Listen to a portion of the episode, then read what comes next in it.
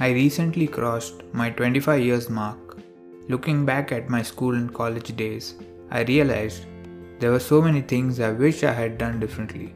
In this podcast, I will share the things that I learned, ideas I picked up along the way, and the plans I have for the future.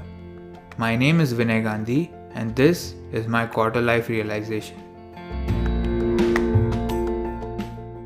We also, I think America does food so well because we have so many ethnicities. Right. Yeah. America, you know, and so like you, you have people who are mixed, like you know, Nigerian and let's say Nigerian and Japanese, yeah. you know, and like imagine that kind of person, like if that person became a chef, how dope their food would be by bringing those two cultures together. Like that is the essence of America in right. terms of its culture, you know, like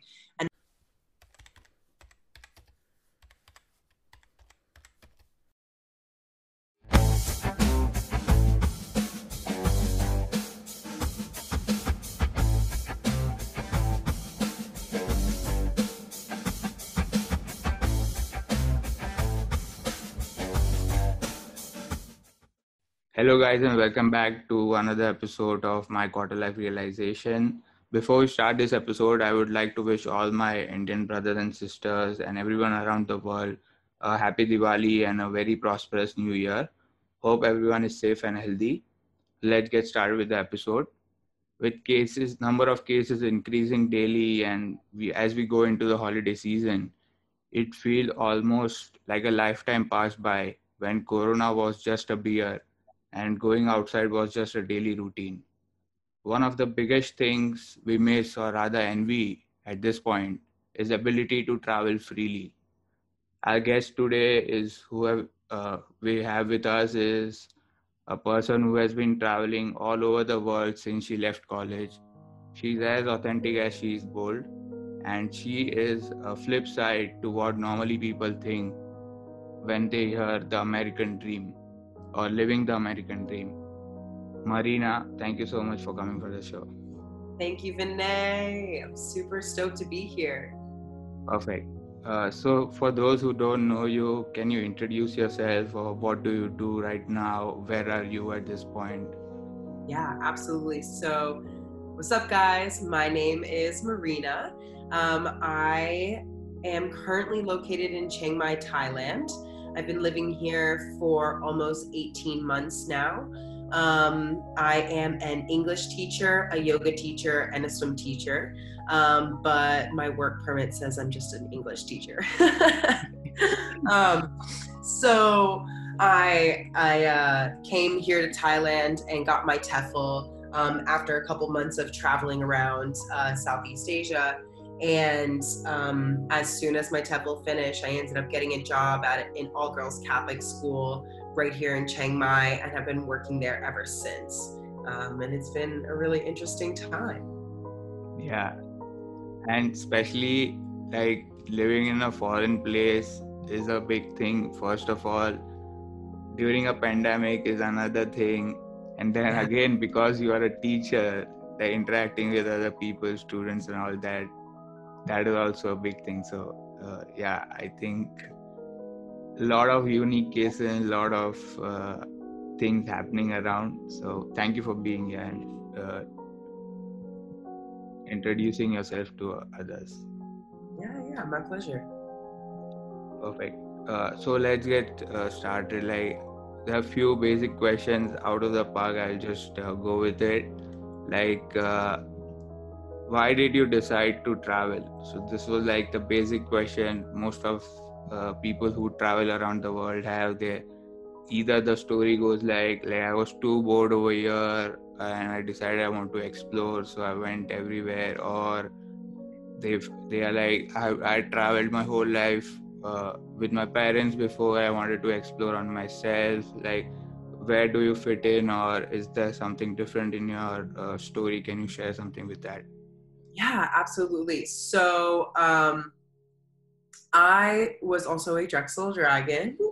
I also have, yeah. a, have the tattoo of Mario. Oh, wow. we uh we got it.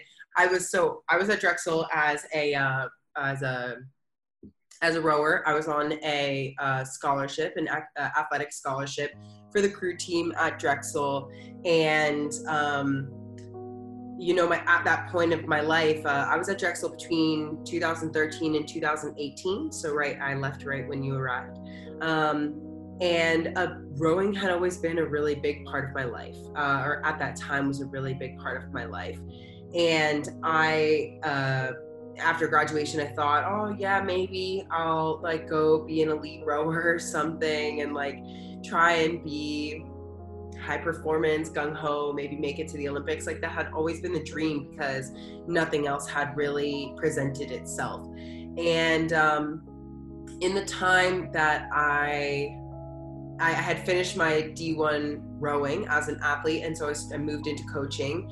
And it was in that time I kind of I was doing some light training and whatnot, but really found my heart at this like impasse. And part of me was saying, yes, I really want to follow through on my athletic commitment.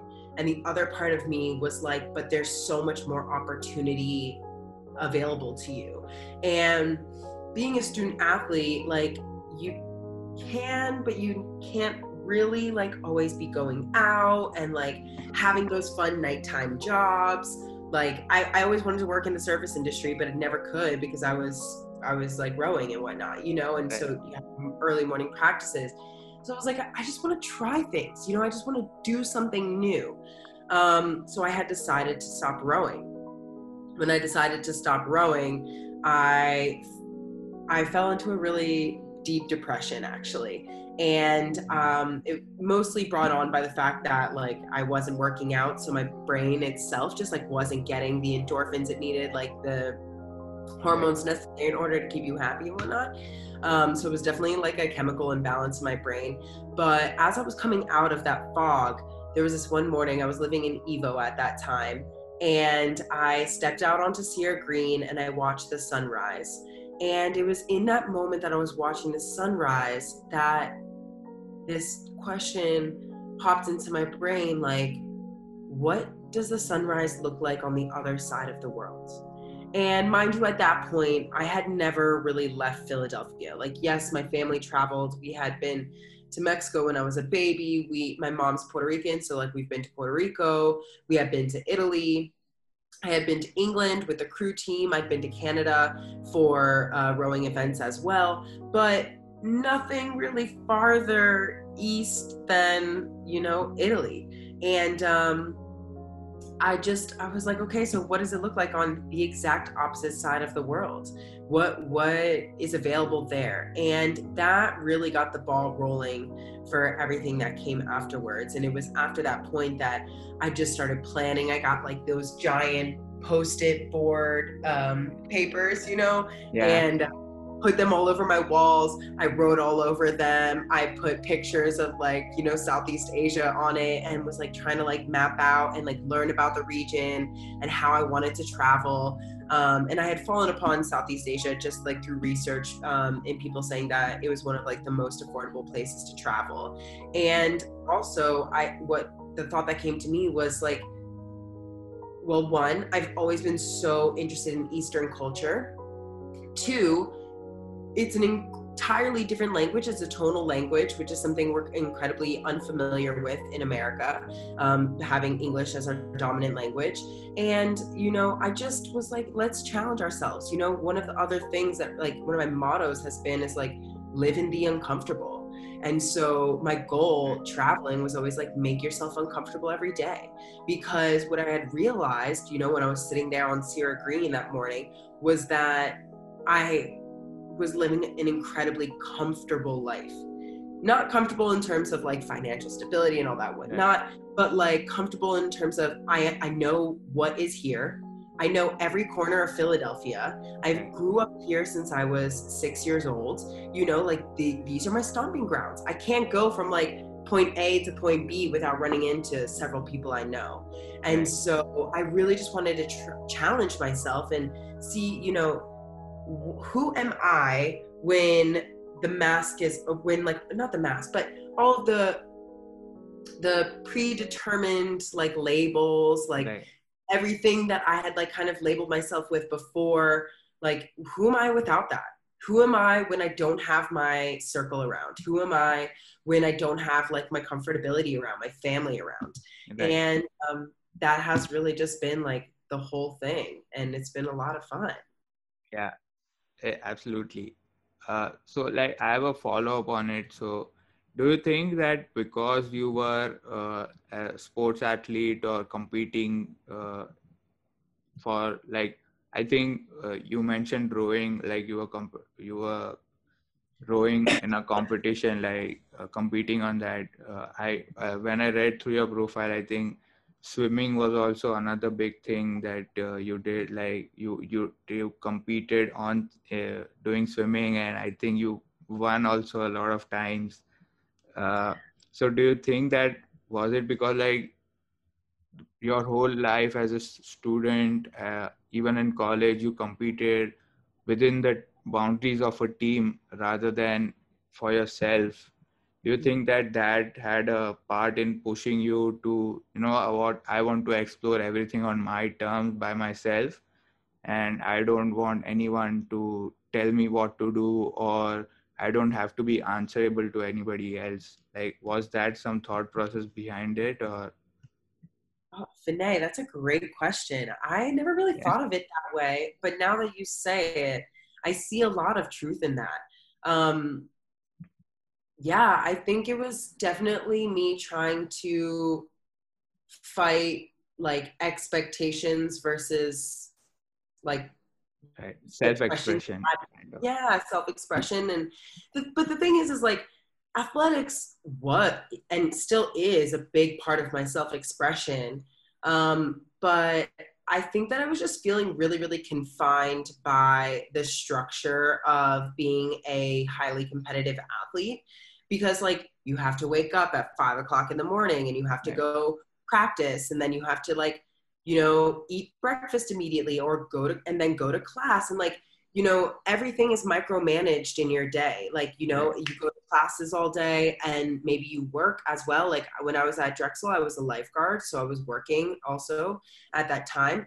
And um and then like you have your afternoon workout and then you have dinner and then you have more studying and like you know drexel we're up until like two o'clock in the morning Yeah. and haggard trying to get our stuff done you know so like absolutely yeah. So, you know, like everything is micromanaged down from your time to your calories to your emotions to like practice.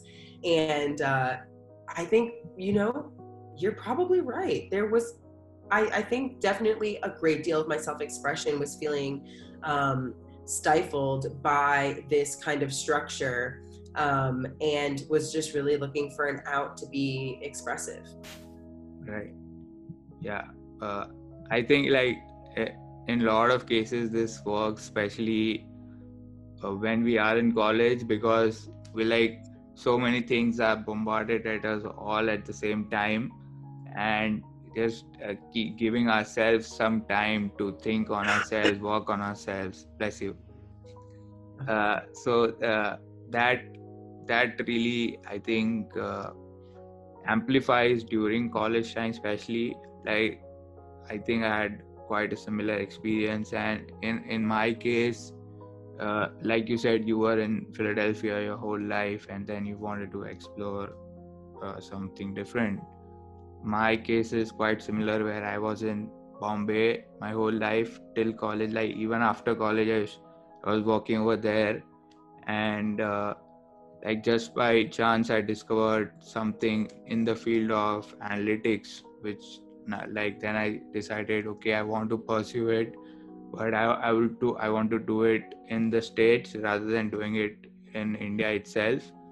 And that is how it came to be like i decided to come over here one day that okay no i want to explore something different and to learn something new and to do it somewhere else other than just being at the same place my whole life Yeah. so Oh. yeah You decide Drexel in Philadelphia. uh, i think my reasoning was uh, very basic first was like uh, Drexel is like Philly is a very good city. So Drexel is close to New York, DC, and Philly itself. So my Ah. thinking was like maybe after uh, you know graduation, I'll get job at New York somewhere that'll be more convenient, and also like East Coast. I think New Jersey, Philly, like the the tri-state area is like quite good in that sense Mm. and a lot of Indians live in New Jersey, New York. So I thought, yeah, that would be good. Yeah, no, the community is really great uh, in Philadelphia. So I I think that's fantastic because you want that little piece of home even when you're away, right? Right. Yeah, absolutely. Uh, so next question actually I wanted to ask was why go international? So like again, this is very personal and this is very specific to your example, but a lot of cases people are like, you know what, I'll move to a different city. I'll to explore that city life. I'll see what is happening, what clubs are popping. Like a lot of people move to New York or LA or SF, Seattle, something like that. Uh, do you think that because uh, you wanted to push yourself a little bit more, you didn't want that, like you didn't, maybe you didn't want it intuitively, that comfort of, you know, your language, you have been here, you know the culture, you know what people of New York are like, or what people in LA do. Like, do you wanted to push yourself? You know what? I'll clear the whole board. I want to start from scratch. If I don't know anything, what should I do? Like, was that your thinking? I think for sure. I, the first thought that comes to my mind was just that like America's expensive. Yeah. It would be hard to travel around for an extended period of time at all, like doing anything. I mean, just to like uh, outfit a camper van to drive across the states is like, you know, can be almost twenty thousand dollars, ten thousand dollars, depending on how pimped out you want to make it. I was like, I do not have that kind of bread. Like, no, thank you. So, um, but I think also, yes, I had just become so comfortable in the routine, in the American routine. And like, also, what I was really hating was just like the whole idea of I go to college so that I can get a degree, so that I can get an entry level job, so that I can climb this ladder that is going to be impossible to climb and has a ceiling unless I go back to school, spend more money, get a master's so that I can get higher up the totem pole. And like, I, because of Drexel and the co op program, I was really lucky to try all sorts of jobs. My first co op, I was a dental assistant. My second co op, I was a social media marketer for a regatta organization. And my third co op, I was a marketing uh, like intern intern at a communications firm. So I tried like three really different but kind of same areas because like the first one's health the second one was like a work from home situation and really flexible and the third one was like you know you're in corporate. And i just realized i hated corporate. I i yeah social media is cool and maybe i'll have some kind of future in it but like it i'm still working through some emotions of how i feel about like the portraying of yourself online so I was like, I'm not really into that right now. And then I realized, and like ultimately, it was that I just hate being indoors. I hate being kept in a box. And I guess, like, in a way, being in America was like staying in a box.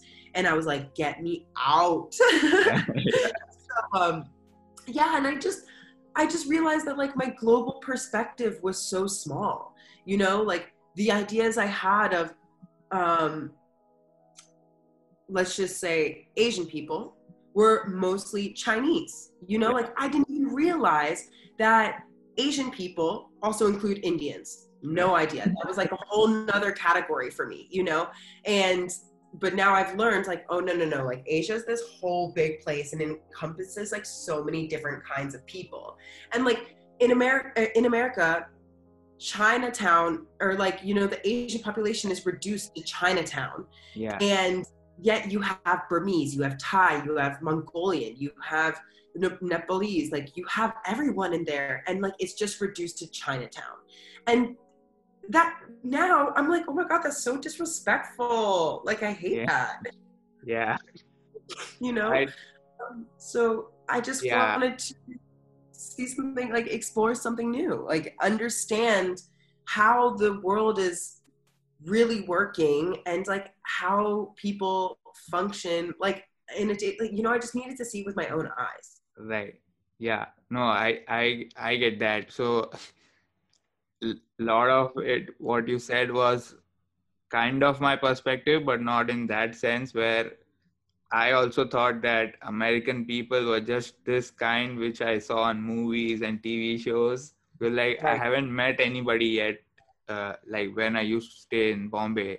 Like uh, very maybe few tourists here and there but like we never meet someone actually like who's american and you talk to them you work with them you xyz so there are a lot of cases. Like i think in most of the cases whenever you travel maybe for a longer period of time to a different place than what you are familiar with or what you know of. Uh, you always get that change of perspective change of ideas. The differences you see sometimes it is very like totally opposite but understanding that adapting that is quite a journey in itself uh, but learning experience as well. Mm, so much. And one thing like i noticed on the road is that like there's a group of travelers that get the proverbial it and there's a Yeah. group of travelers who don't and the group of travelers who don't get the proverbial it and it being the it being like um why we travel the essence of travel like the purpose of travel is um like those are your very entitled individuals who just want to party and like you know take, Yeah. take take take take without giving who like want to be posting in social media because of vanity or whatever and um and like you're they're the ones in the Hawaiian t-shirts who like walk around drunk all the time and like just have no regard for the culture like people who don't try and dress appropriately in a country where like you should be a little bit more modest you know and like or n- taking off your shoes before you walk into somewhere or you know bowing to someone instead of trying to go for a handshake like trying to learn at least hello thank you and goodbye. You, like these are the kinds of things in in the local language. These are the kinds of things that like really differentiate the travelers that you're finding. And like there's many different kinds of travelers. I'm really just like i'm doing a very broad, broad yeah. generalization right now. I'm just putting it into two groups. But um yeah it, it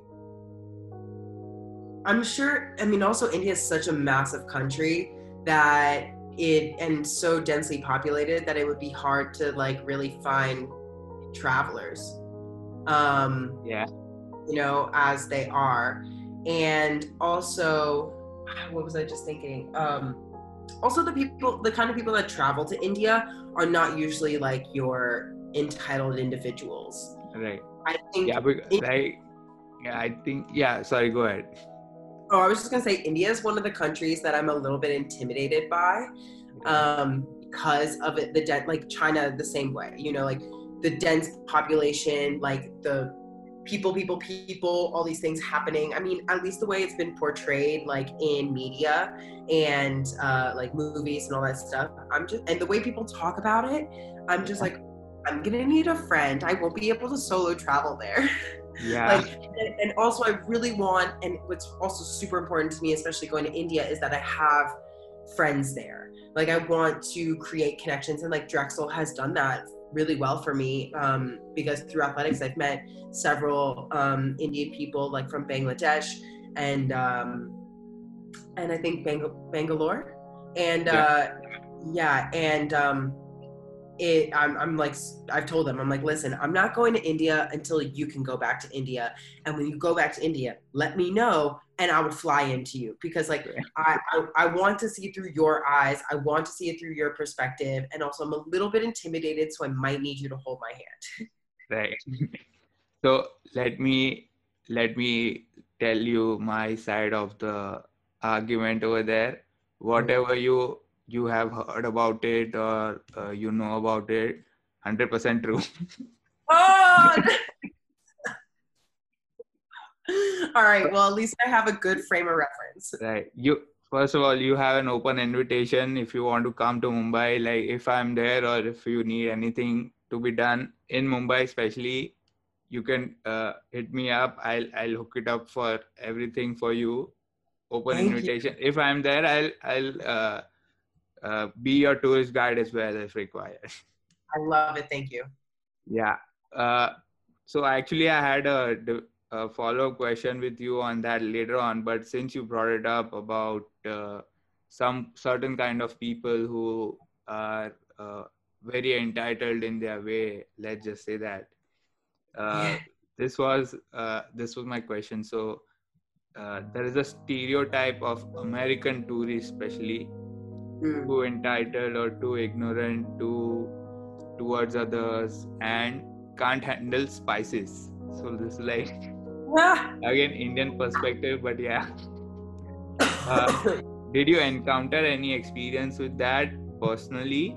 And do you feel that it's true and you have to adapt your way somehow? Like because you are coming from a different perspective. Like in a lot of cases you have to learn how to speak or how how they conduct themselves in that place do like do you have any experience that you felt like no uh, okay this is what i thought it was this is what it is and i have to train myself or adapt something to make it more uh, as a local as possible Yeah. So, um, I would say that I really went into traveling with like a really open heart and open mind. I knew and I was very humbled, like by the fact that like, I know nothing. Like I was like full on, I know nothing. Like I can read all the books and all the like Conde Nast, whatever. Uh, what is it, World Nomads? Those big books. But um, that's not going to give me the proper representation of the place that I'm going. And, you know, so I was just, I tried my best to really just kind of like sit back, observe, watch, listen, have as many conversations as possible so that I could be the most respectful traveler um, that I could be. Also, just like being a 5'11 fe- white female, like I, I stick out like a sore thumb, and so, and even in America, I stick out like a sore thumb. So, like, I, I am always cautious about like being like and presenting myself respectfully, you know. Um, and I definitely did encounter and like went to some party hostels where like I encountered those entitled travelers, um, or or maybe entitled, maybe somewhat disrespectful. Who knows? It kind of just depends. Um, but I mean, like those nights, they were fun, but they weren't the kind of people that I wanted to like go tour around with the next day. I was always much more happier just like going by myself and experiencing things just as they were.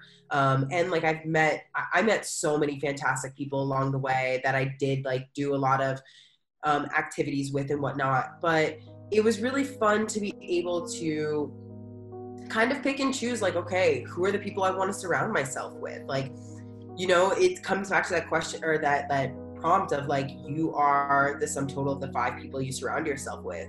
So what what kind of people am i going to surround myself with? And so like when you travel you do find a lot of like like as many entitled people as there are there's going to be more enlightened individuals and people who are willing to just like keep their minds open and willing for change and whatnot. And so I always felt myself really connected to those people. And um, we had an even better time because now we're exploring the city or the region. We're getting in touch with the culture. Like we're doing, um, we're going into the small shops rather than going to the ones that are labeled on Yelp, you know, like Right. we're trying to use Google Translate uh, for the words that we don't know to like try and order some food or to get a book. I don't know, you know, and Right. like that that was the challenge that I had like set out for. You know, was like, how am I going to get through these countries when I don't know the language?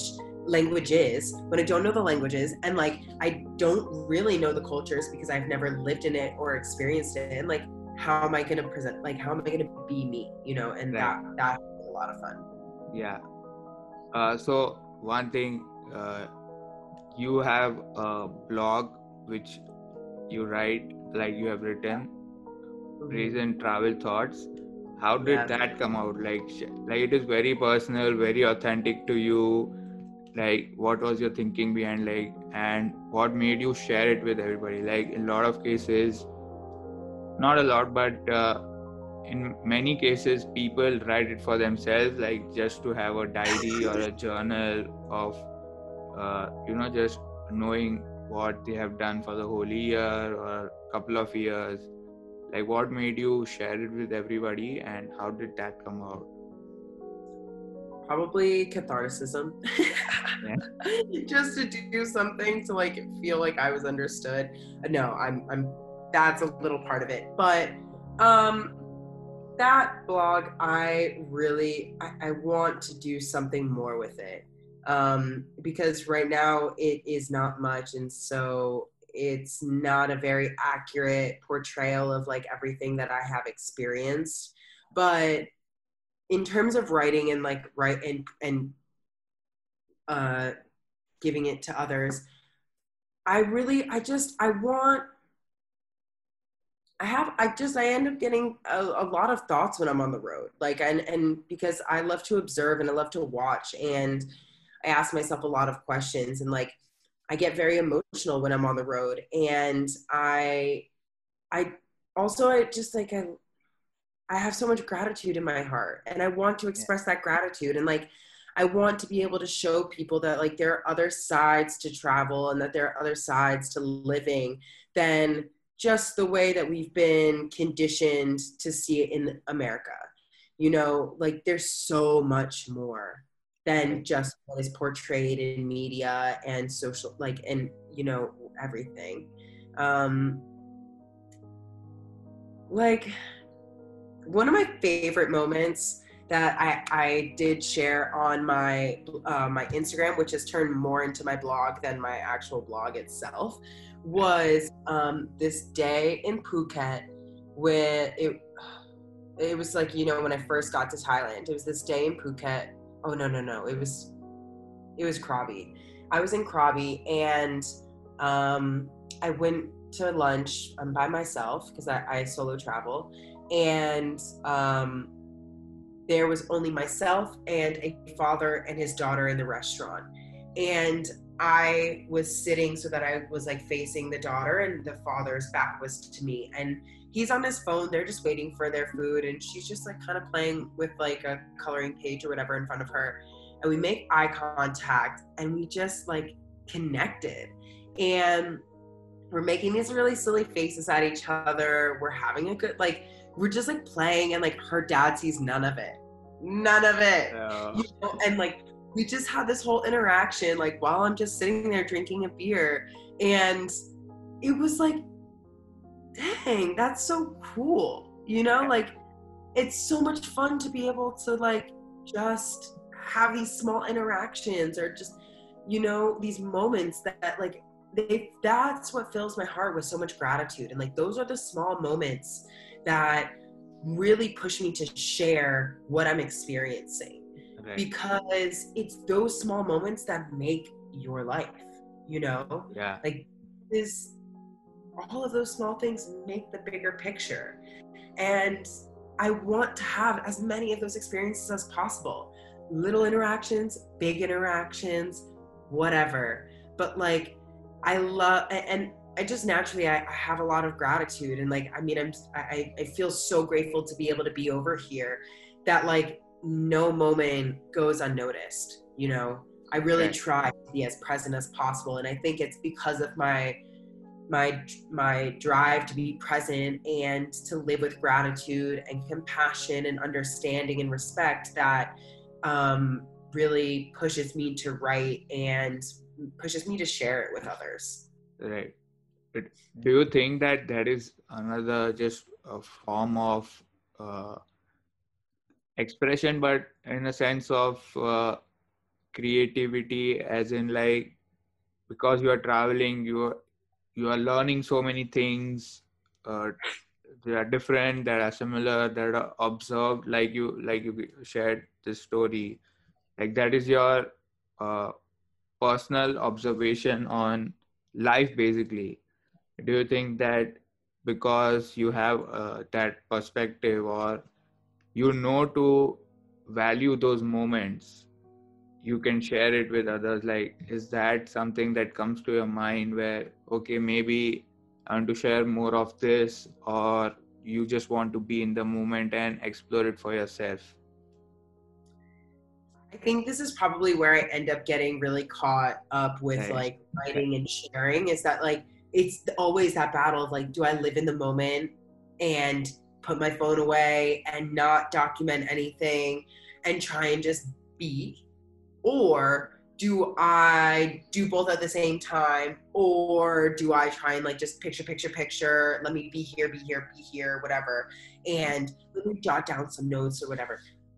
I, you know, this is where I get really caught, Vinay. Like, because I want to be capturing my moments and I want to be able like i want to be sharing them but at the same time there are just some moments you should keep for yourself right, right. yeah that's your treasure chest and those are the moments that like you're gonna remember like i have found that the moments where i put my phone away and i've sat there and i've said to myself i'm gonna be present and i'm gonna remember this moment are the ones that have really lasted like when i'm right. really conscious and in a moment like those are the ones that have a lasting impression and usually my writing will come from those moments as well. Um, because now i've opened myself exactly to what you're saying is my self-expression and my creativity to like i've allowed it to come in. And i've allowed it to really like soak with myself and like permeate into like all my being and like make up who i am now. Yeah. um so yeah I, I, do get really caught up in this because it's how much do you share versus how much do you keep for yourself? That's i that's kind of the constant debate i'm yeah. Do, do you wonder that because like we are young in that sense where we haven't experienced a lot in our personal journey that that is, that changes maybe after we are old or where we have experienced like you know uh, traveling traveling is a big thing but uh, you know uh, staying at a place for a few years and having family or interacting with same set of people or all that like do you think that comes with age or that is not a factor? Like do you do you ever wonder about that? All the time. Um i think that the i and stop me if i'm not understanding your question correctly. Um you're asking about like settling down versus continuing to move. Does that idea of settling down come with age? No, no, no. Uh, so, no. Uh, let me rephrase it for you. So, okay. uh, because we we are uh, young in our own personal experiences, we want all the things that are small. That everything feels like movement or living in the moment. But do you think that with age, maybe we are uh, 35 years 40 years 45 years like if we are of that age maybe that is not as valuable uh, as we think right now is? Like do you ever wonder about that? Oh. so that the question is does the perspective of the small things change with age? Right yeah. Huh i mean I can't really say, I guess, because I'm I'm 25 as well. I turned 26 or yeah next week. Um, oh wow! Happy birthday in advance. Yeah, thank you, thank you. Um, so I can't really say because I'm not older, you know, but I think that I can pull from my like parents, you know. Um, my mother immediately comes to mind, and she is in her 50s and still lives very presently. Um, and I think that being in the present is more of a mindset than it is like an age factor. Um, I think that you can be 45 years old and you know still and let's say you're settled down you have kids a family whatever and still be really appreciative of like the things that are right there in front of you and like those small moments you know um i think i get what you're saying where like you know we're so young we haven't had that many experiences so maybe we're just like taking it all in as it comes right. um but i think that life is always throwing you curveballs and little like um, Easter eggs, as like we would say in America, you know, like little gifts. I think life is always giving you little gifts and it's always throwing you curveballs. And so long as you're staying present, like in your day to day, you're gonna see those. Right. And I, I, because I think they're present every day, it, whether or not it's the sun shining a beautiful way and you seem to notice it, or the leaves changing from green to gold or like just narrowly not getting hit by a car while you're biking on your way to class. like, you know, these are the things I'm grateful for. Right. Yeah, absolutely. Uh, one thing actually, uh, like you mentioned, you are, uh, you travel to the East Coast or Asia specifically is there any specific example where you like totally opposite of what you actually thought and uh, what you actually met with or like discovered mm. or because you didn't know anything at all in the first place you were like totally open to whatever it is and adapted on the way mm-hmm. is there anything yeah. dramatically different um, I I think the what most starkly comes to mind is before I left for Southeast Asia, everybody was like, "Oh my God, be careful! It's so dangerous over there. Like you have to blah blah blah blah blah blah blah, blah, blah all these." And I was like, "Okay." And then I come to Southeast Asia, and in every country, everyone's so nice, so nice. And they're they're nice they're kind they smile at you depending on where you are. And um you and it's not as dangerous as people think it is. Like i mean southeast asia really gets a bad rap. And it's probably some superiority complex like some western superiority complex of like oh we're developed like we have advanced technology we have advanced hospitalization and healthcare and all this stuff like we don't have open air markets, blah, blah, blah. But like, those open air markets are better than Whole Foods. Let me tell you, you know, like there's so much more culture in them than there is in a Whole Foods or a Genuardi's, whatever is available in America right now, Trader Joe's.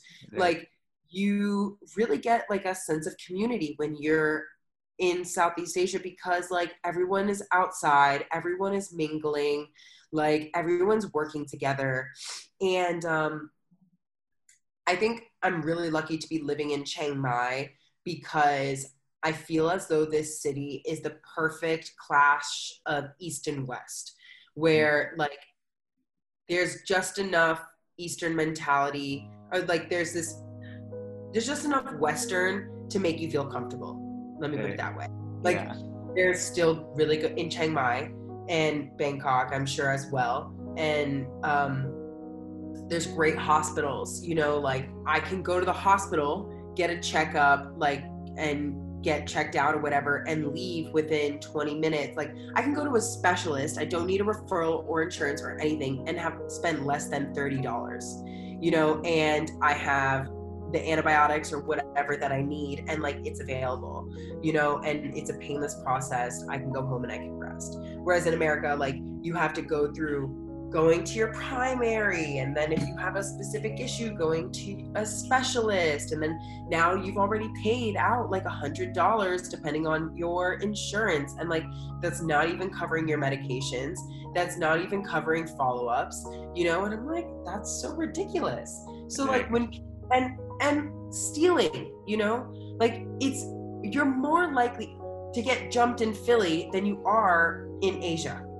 Yeah. If you're you know like you, you have to obviously you have to be vigilant you have to be smart but like um I was always watching my back more in Philly than I ever have while I've been on the road. Right. Yeah.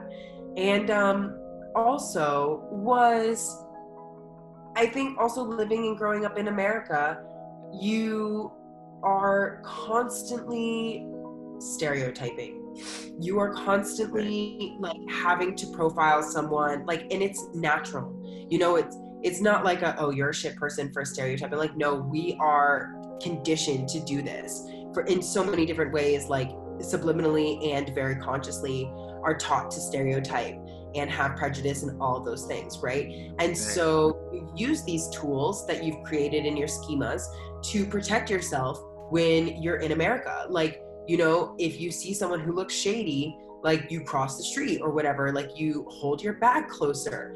And what I've realized, or like, you know, what I've just realized is that um, we don't need those stereotypes that we've so like wrapped our heads up in. The less I stereotyped and the less I like fell into my own prejudice, the more open I was to amazing opportunities and people and conversations. And that has been a really, really big lesson for me is not judging a book by its cover, not just assuming that someone is going to be a certain way based off of how they speak, how they act, their English intelligence, you know, like that's terrible to say, not English intelligence, but like English proficiency. Right. Um, and so that has really opened my eyes and humbled me a lot. And like I have de- deep delved into myself, deep dived into myself of like, you know, Marina, where can you continue to grow? Like, where is it that you can take down these barriers that you built or like these ideas that you built and rebuild them in this better light? Right. Yeah. I think uh, again like i have an example on my end where like this totally reversed on american side. Like yeah. all, i always like because the the perspective of what i had was either i read something about it or i've seen it on uh, tv shows or movies. So that is what uh, my perspective or my idea of america was. So i was so it was so late it is open a whole night. We are partying in new york every day and all that. Like so when i came to philly and like 10 o'clock all the food all, half of the stores are closed. You can't eat food properly. You have to order somewhere else. And i thought what is happening over here? Like because me living in bombay like 10 p.m the city rises like literally. A lot of stores yeah. open at 10 p.m yeah. And it was like a very very strange for me that why are you closing the stores? Like like what is happening? Yeah. So like i had to come to a realization that no not everything is the same. But again like this was again my stereotype like this was my thought process or what my stereotype of american or america was like. Mm. and i thought it was quite fascinating actually to just understand it is not uh, same but it's so different than what we thought like because we always see that oh uh, everything over here is available you can have like if you work hard you can get what you want.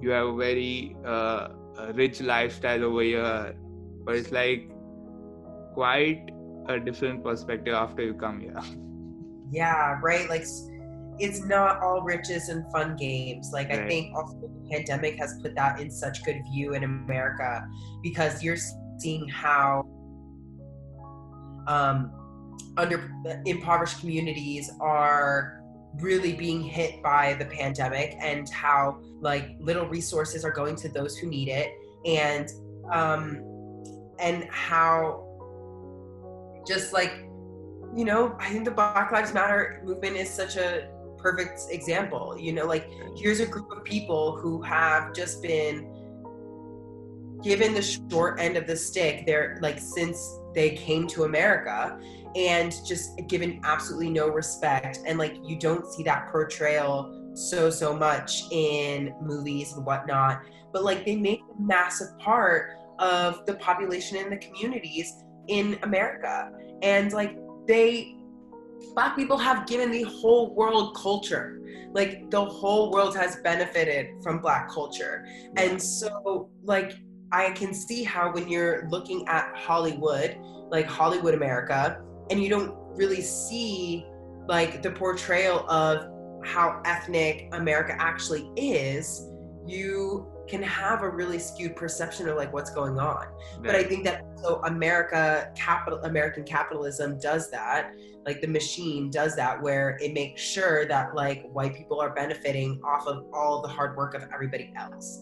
And so I can imagine that that was a really interesting situation to like be walking into, especially in Philadelphia where it's majority black. Right. So like again, this is very personal to me, but I think like because I am brown, like as a skin or whatnot, like because I live as a culture, as a family, I think Indian culture is more closer in that way to uh, black culture where like the sense of community of helping each other out like it is more uh, visible. Maybe it's uh, same in both ends but it's more visible over here and like i never saw it as different like to be honest uh like i i don't know if this is okay but i thought white people are crazy like why are they so white yeah i couldn't yeah. understand uh how like maybe I can understand a little bit, but uh, yeah, that was more foreign to me than uh, black skin, like even in Philly. So mm. that was hmm. like a different perspective on my end. But uh, yeah, again, a lot of uh, this is like this get political and all that, but uh, especially in america like always associated uh, always associate uh, the origin origin country with them so we always call african american or indian american like i i thought that that was not like that doesn't justify it i think if you are american you're american if you're not you're not like indian american or person who is whose parents are from indian descent and who is american and you compare an actual Indian, like they are totally different. Like, Very. They don't have a similar accent as well in many cases. So, like, just calling them Indian American sometimes, like, wait, you are not Indian at all. Like, how can you call yourself Indian? Like, it to me, it sometimes feels like that, where I see a lot of cases where they talk about, okay, this is African American, this American, that American, but uh, like the the sense of origin on that like even african american like this is not a criticism but they haven't been to africa they don't know anything about africa they don't know the language maybe they can't even name the countries in africa. So i think that is just american but uh, again this is how it is over here so but that yeah. was my perspective interesting yeah i yes America does put a lot of emphasis on labeling the origin of an individual's uh, uh, ethnicity. And I, and I think that that's just like, you know, our drive for individualism, which is so, like, which is the, like, ethnocentrism of America is individualism. And, like, exactly what you were saying. You you saw that there were more similarities with the black community and your in Indian community than with the white community and your Indian community, right? right. Because of community over individualism.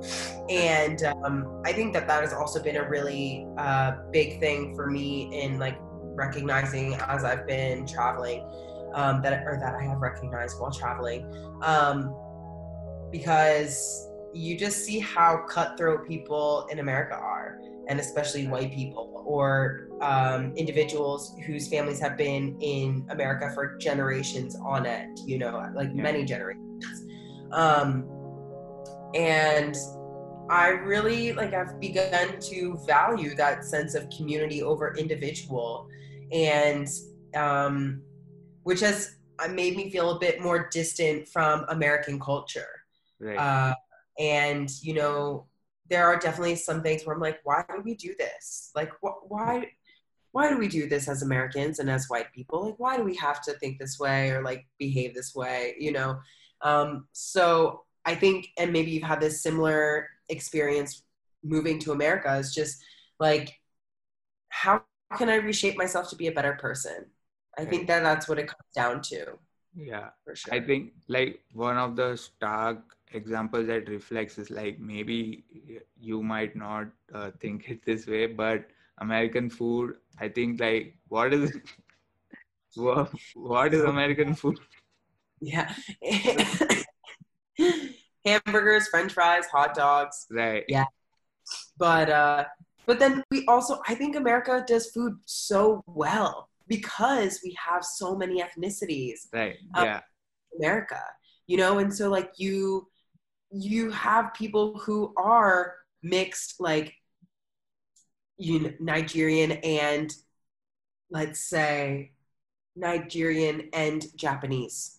Yeah. You know, and like imagine that kind of person like if that person became a chef, how dope their food would be by bringing those two cultures together. Like that is the essence of America in right. terms of its culture, you know, like and I think that that's you, so yeah. What is American food? It's all that uh, yeah. yucky processed BS that you know is capitalist America.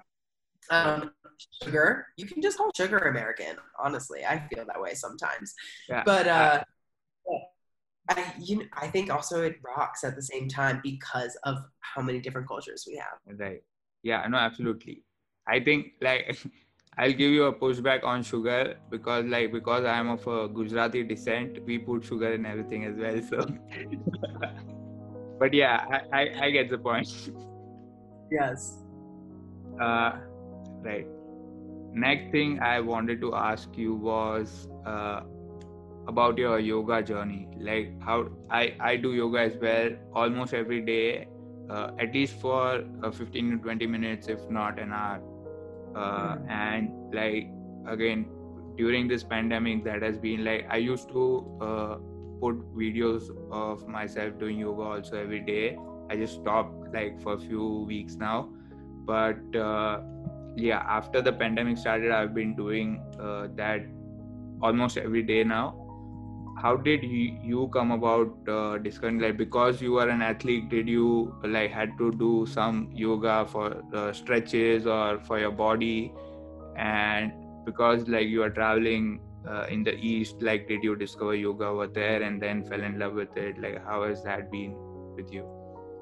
Yeah actually my yoga journey started at drexel. Um, i there is a course because we have the Westphal. Um, yeah. We are the Westphal College. They also have a dance program, right. and uh, within that dance program, they have classes, many different kinds of classes like Pilates, but they also have yoga. Um, and it was with one with my professor at the time that she introduced I, I, was I was like, yo, I'm gonna take yoga because it's a really easy three credit course. Like I don't have to write big papers. I don't have to think too much. It'll be like sleeping, it'll be nap time in the middle of my day. Right. Um, and so I didn't really take it seriously at first, but it wasn't until I had stopped rowing um, that I ended up taking uh, yoga another two terms because you can take yoga three times at Drexel and get a total of nine credits to your degree, which is cheating, but it's great. Um, so for all of my fellow dragons out there, check out check out those kinds of programs. Anyways, um, or classes. But yeah, so it was like while I was taking the yoga classes that I realized how beneficial it was becoming to my daily routine. Because I wasn't doing rowing, I was finding a lot of solace in the breath work and in the stillness. And I also really just needed something to like get me active again. And this was something that I was finding challenging and new and exciting. And so I started finding studios in town. Um, I started going to this one place called Dhyana Yoga. Um, at least before COVID, they were located at 16 and Walnut, right across right. from CKO Kickboxing, uh, right above like the Apple store. Yeah.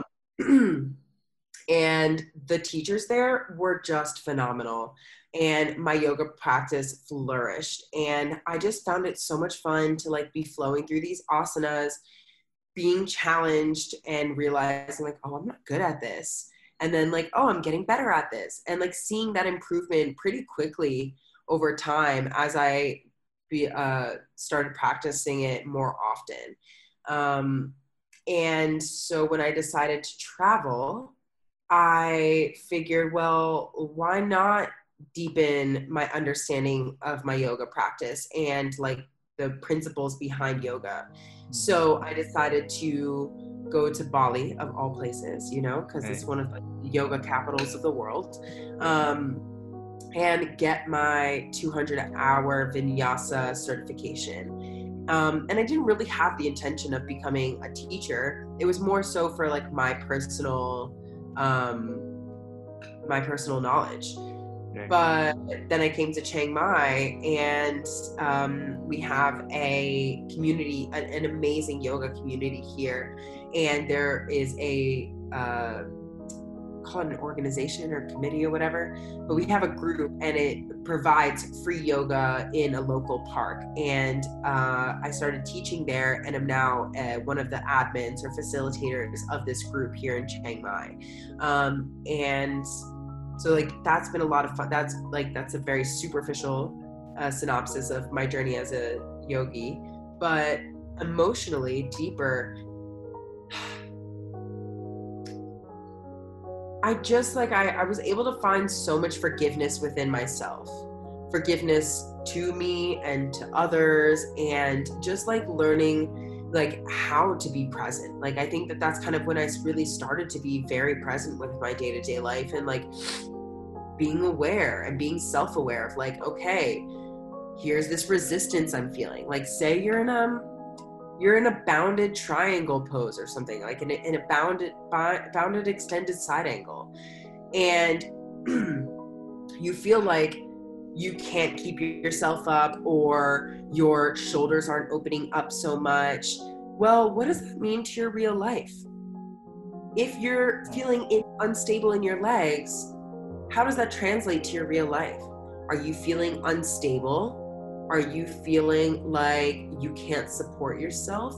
Do you need more support? These were like, or, and if my shoulders aren't opening up, if my chest isn't opening, am I not allowing others in? Am, am I not being heart opening, you know? And so, like, as I started recognizing that and like asking myself these questions, it started to play a really big role in my life of just like, how am I going to flow with people? You know, like, how am I going flow within myself. And it has just like eh, you know there have been so many practices where i just like I'm, i cry because i'm so grateful for my body and i'm so grateful for my breath and i'm so grateful for being present and still and you know getting through a hard flow or even doing a really easy flow and finding some unlocked thing inside of me. Right. um, and i think that has been the most powerful part for sure yeah. I, yeah i think uh, understanding the philosophical and spiritual part of it and adapting it like that is really uh, i think interesting and is very difficult also to adapt. Like most of the not most again many cases yoga is more physical to a lot of people wherein you do all these poses you uh, like do your breath work and just you feel good after that and that's it. But uh, connecting it with a lifestyle with a livelihood and just taking that spiritual and physical uh, philosophical part of it is really good and really interesting. Yeah. Yeah big time. I think yeah. people think that yoga is like just this fuddy-duddy thing. They either think it's fuddy-duddy or they're like it's too hard. And I'm, I'm like okay i promise you it falls somewhere in the middle of all that. Yeah. Don't worry it'll be great but a lot of people have a hard time being still or being quiet. And so i think that that's probably one of the hardest um, parts about yoga honestly is just like being okay with being still and be, being quiet and through um, like being full on faced with your body's own challenges and limitations. Um, Right. You know, we never like it when someone puts a mirror in our face of like, oh, you're not good at that. Um, and I think yoga has a really good way of doing that. Um, that can be really like jarring for some people, but uh, once you just accept that, it's it's easy to continue to move forward with it. Right. Yeah, absolutely. Uh, so this is again regarding your travel. Like you meet so many different people. You are discovering new things every day. Like how do you keep up with that? Like in your personal sense, as in like, do you keep touch with uh, everybody? Do you make friends, long-term friends, or it is just like one-off interaction? Or like how how do you uh, you know go around that? Uh, idea of people knowing each other and like i'm not sure but i'm assuming like you are an outgoing person so you like you interact or uh, communicate with uh, other people very easily uh, like how do you go about that Well, first off, thank you. Um, yes, I would consider myself a pretty outgoing person as well. Um, I keep in touch with people from home uh, really well through like Instagram. Instagram has been the best way for me to keep in touch with people at home. I think that Instagram is a great way for me to, and this is like why I love social media, um, because like I've made a lot of friends. I made so many friends during my time in Philadelphia, but not all of them are like my closest friends per se. And so Instagram helps me keep in touch with those people that I'm like better than acquaintances, but not necessarily like my ride or dies. And um, and like because those relationships are still valuable and like uh, I, I really care about those. And so IG has really allowed me to kind of stay present. Like I'm really thankful for stories because then it shows me people's day to day and like it lets me check in and like you know I get to have small conversations. And so I talk a lot with people from America through Instagram. Um, my closer friends, you know, we talk through WhatsApp and Facebook or whatever. And Facebook is like also amazing for keeping in touch with people, um, but also like connecting with local community. Um, for sure, like some friendships have dissipated over time, um, but my mind kind of just goes to well, then they were never great friends in the first place, you know. Um, those who are still around are still around for a reason, and I'm really grateful for those people. Um, and those who are not around, well, I still hope I get to see them and like reconnect with them again in the future. You know, right there's never like any, I never have any hard feelings. It's just like, you know, we'll we'll get back together. We'll reconnect when we reconnect. right. And um, and yeah, I mean, I miss my family and like my homies all the time.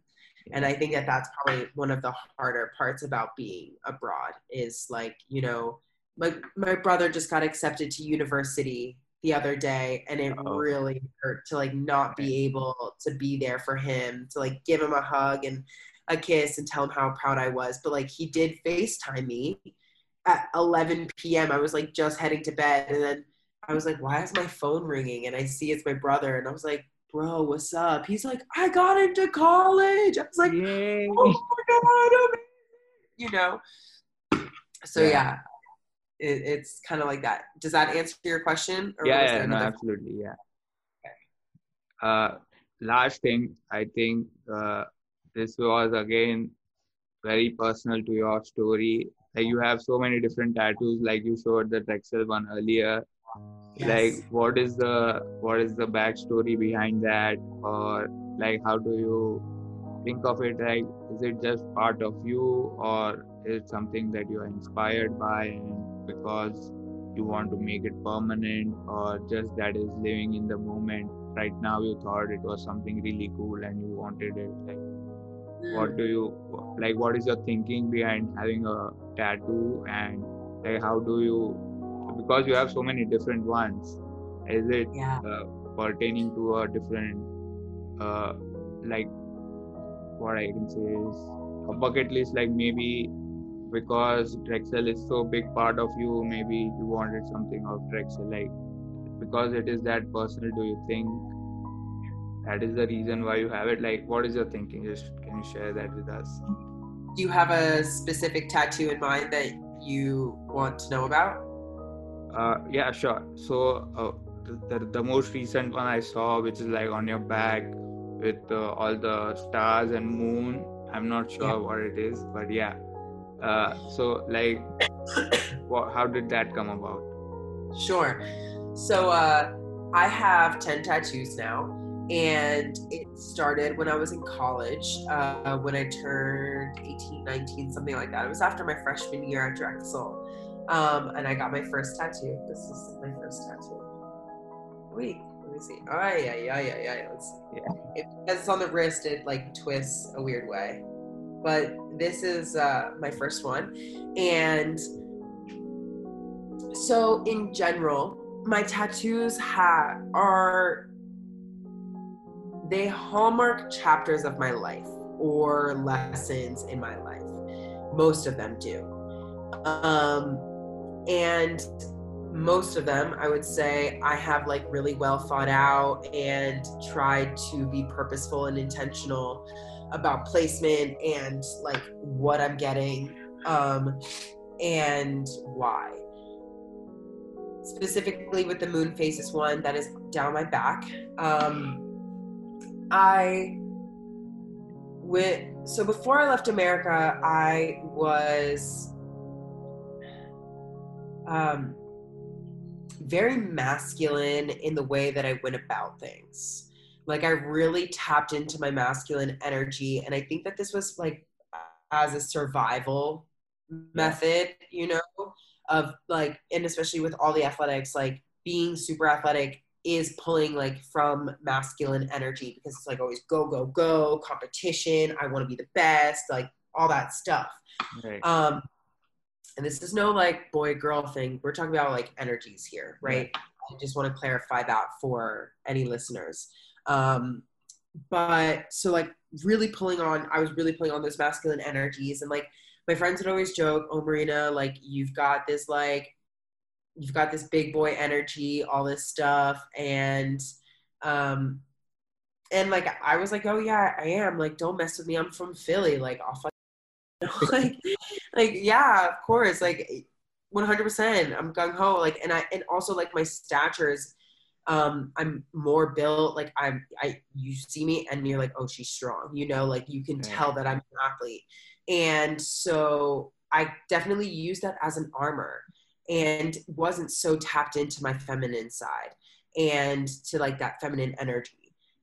Mm-hmm. As I started traveling I really tried to soften that. And I realized like I was just going through a lot in terms of like self identity, feeling beautiful, accepting myself as me, and just like loving myself for me and who I am. And like I realized at some point that it was kind of bothering me that people were like, Oh, Marina, you're such a dude, you're such a dude, you're such a dude. And I'm like, okay, yeah, I get it. I'm a bro, but I'm also a sister. And like, I just like I'm soft sometimes too. Mm-hmm. Okay. Like I need some loving compassion. I need someone to take care of me sometimes. Like, you know, I've got a big heart. I'm really giving.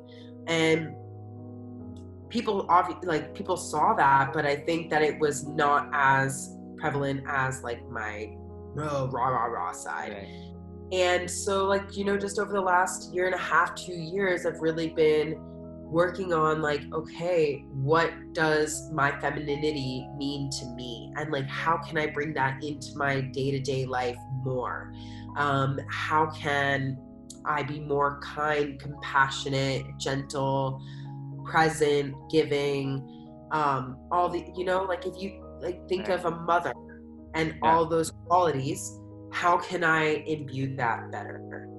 How can i how can i be better and so and and when you talk about feminine and masculine energies uh, like your uh, i'm spacing on like the yogic terms for them right now um, but uh, like shiva and shakti and all that uh, Ida, Pingala, it's the sun and the moon. the sun is your masculine and the moon is the feminine. And i feel very tied to the moon. Like when it's a full moon i get a little crazy like uh. i get it like my energy gets really worked up and i've noticed this for years and i never kind i never like connected it in my mind but I feel really attached to the moon and like the phases of the moon and like how it changes my energy and like what I'm going through. And so like I have started looking into and like researching and bringing into my daily life, practicing like, you know,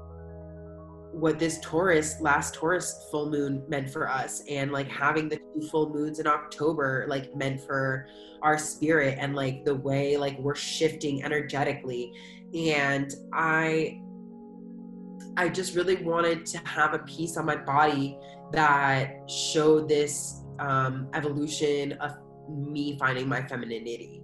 Um, I have another piece on my hip. It's a bunch of flowers, and the flowers are for like uh, all of the feminine energies in my life, like the really dominant ones, which are like my mother and my grandmother's. And it's all of our favorite flowers and their favorites and mine as well. And um, this I piece I see going up my back and then down this arm, and I wanted something right there in the middle to connect the two sides because I very specifically and intentionally put this tattoo on my right side, which is our masculine side, because I wanted to show my femininity within my masculinity. Mm-hmm. But then I wanted to grow up my back and over down my left side to show that growth of like, I'm taking my femininity from my masculinity and really coming into my own feminine. And it just felt right. Like it just felt right to put the moon phases in the middle of my back as the center point, like my middle, like the the the you know it just felt like good to connect right. it and um i just wanted to like bring that forward and i wanted something else to like connect me also to the moon and um, the artist that did it she is super super famous her name is emily and if you want to follow her on instagram it is ink underscore and underscore earth ink and earth with underscores between each word um, and she does all hand poke and I have been such a fan of her work. I'd been seeing it at all over Instagram as I was traveling. Mm-hmm. So when I found out she was in Chiang Mai, I was like, please, please, please, please, please, can I get this piece by you? She was like, absolutely. And uh, I went over to her place. She, I sat there for six, excru- seven excruciating hours as she poked my back in like 95 degree heat and humidity and uh, it was definitely a like spiritual experience because I've never had that much pain in my life before. Yeah. It was it was incredible. So I mean, and now it's on my body forever. Right, and uh, like this is just a follow up. Like, how did you come over like ink in general? Like, again, I come from a very traditional, very conservative family uh, so like did you ever uh, reckon with that or like were you always comfortable with getting ink on your body or were you do you think that maybe i should get a temporary one maybe i don't want it later on like did you have those dilemmas or was just very comfortable head on i've been wanting a tattoo since i was like 13 years old okay. 12 years old um, but my father was um, I, I wouldn't say I grew up very conservative at all, but my father is very a businessman and a lawyer and all that. So he's like thinking from that mindset of right. that traditional mindset of like ink on your body is bad. You're not going to get any jobs, kind of thing. Like, you know, if you have ink on your body, you're seen as like less intelligent or whatever, you know. And it was really just out of his like concern of my future employment, you know. He's right. like, I don't want you to lose any opportunities because you have ink on your body. And I think we've also just been really lucky um, that, like, socially, that has kind of changed in America, especially of like, you know, it's more acceptable to have tattoos. Yeah. and people don't really care if you have tattoos and you're in a corporate business setting. So I think that that's also really lucky that I'm growing up during a certain time that allows tattoos. Um, but for me personally, I've never really like been adverse or like wanted a temporary one to see. However, I do think that if people are on the fence about a tattoo, they should definitely like tr- test out. Like so many artists these days are now um, selling like ta- uh, temporary tattoo packs of like right. their actual artwork, and so you can purchase them for a fraction of the price uh, that it is to get a tattoo. Get a temporary tattoo, test out the placement. If it resonates with them, then boom, they're good. Like, and if it feels good to them, they can get that tattoo. Right. For me, my tattoos, like, they kind of just show up on my body. Like, all of a sudden, like, I'll have this idea, and then it feels like it literally comes forward on my skin. You know, like they put themselves in their spots yeah that's just how it is for me perfect sounds great actually uh, so that's it for the questions and answers we'll, we'll start with rapid fire round you okay up with that perfect. Go yeah. fall in philly or monsoon in thailand? Oh fall in philly. Oh yeah. Perfect. Oh traveling to a terrain or a mountainous area or beach town? Say that one more time traveling to the mountains or? Or a beach town like going to the beach or like if you want to travel to somewhere? Beach beach all day. Beach is there something like because we are in the east coast we like the weather yeah yeah, yeah perfect uh, meditation for an hour or gym working out at the gym for an hour uh working out for an hour meditation's hard yeah. One thing you miss most about home? Um, Philly cheesesteaks just came to mind. Let's go. I'm vegetarian, so. oh, I'm sure there's some really good vegetarian cheesesteaks in Philly. I'm sure. I'm sure you can find them. Yeah. Yeah. Let's see. Which country would you travel next? Like again, this is after post pandemic, everything is open now which country would you like to travel now? I would really love, I mean, I want to travel everywhere, but uh, I really love the idea of moving to Mexico. Right. Perfect. So that was it. Fantastic. Perfect. Uh, is there anything else you want to share? Just a message or any, any uh, thought process you want to share? Yeah for anyone listening and really questioning um, whether or not to take a plunge to travel, I say do it. Do it, do it, do it. Get out of your comfort box, get out of your normal, get out of the ordinary, and do something super brazen. Be ballsy, be brazen, be courageous because I promise that it is going to be the most magnificent experience of your life afterwards. And even if you can't travel internationally, I mean, especially now with COVID, um, play in your backyard. If I have any kind of small regret if before leaving America, is that I didn't travel more throughout America. Um, I didn't realize how beautiful it was until after I left and how much it has to offer. So I really want to give those who are looking for that permission or for that validation to just go and travel their hearts out, do the things that make them feel wild, crazy, and free, and uh, really just embody that full on. Perfect. That sounds great and like very empowering as well.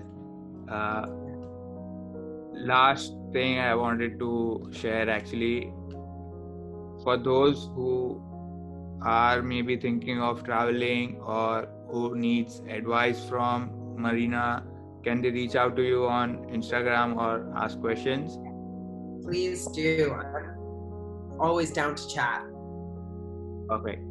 Uh, I'll link her Instagram profile uh, on the description. And thank you so much, Marina, for uh, so generously giving your time and sharing all your experiences and your story uh, it means a lot for me for sure Oh, Vinay, thank you for reaching out to me. I feel so touched, like that you just came out of nowhere and you were like, yo, I resonate with what you're saying. Let's have a chat. That was super validating and affirming for me. So I just want to thank you for reaching out and doing the same with me. No, no, absolutely. Like, in in this is again my back of the mind, but in a lot of uh, cases, I think I wish I was more like how you are right now, doing what you want, just you know, being yourself, uh, traveling to wherever you want, and is a little bit of envy on my end, but uh, yeah, I think like because uh, we are on a, a similar age, I think it is more easier to just understand the different perspective and connect as well. So yeah, thank you for well, being. The, you're, the, America's your oyster, Vinay. Right. Have fun yeah. with it. You know, explore it and I know that you're going to do amazing things. I'm so proud of you for starting this podcast and putting yourself out there. That's fantastic. Thank you so much. You're uh, very welcome.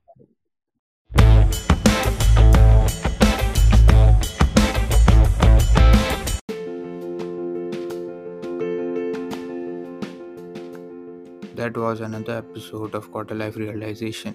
I'm Vinay Gandhi and stay tuned for the next episodes. Reach out to me on Twitter or Instagram for your support and comments. Thank you for listening. Bye bye now.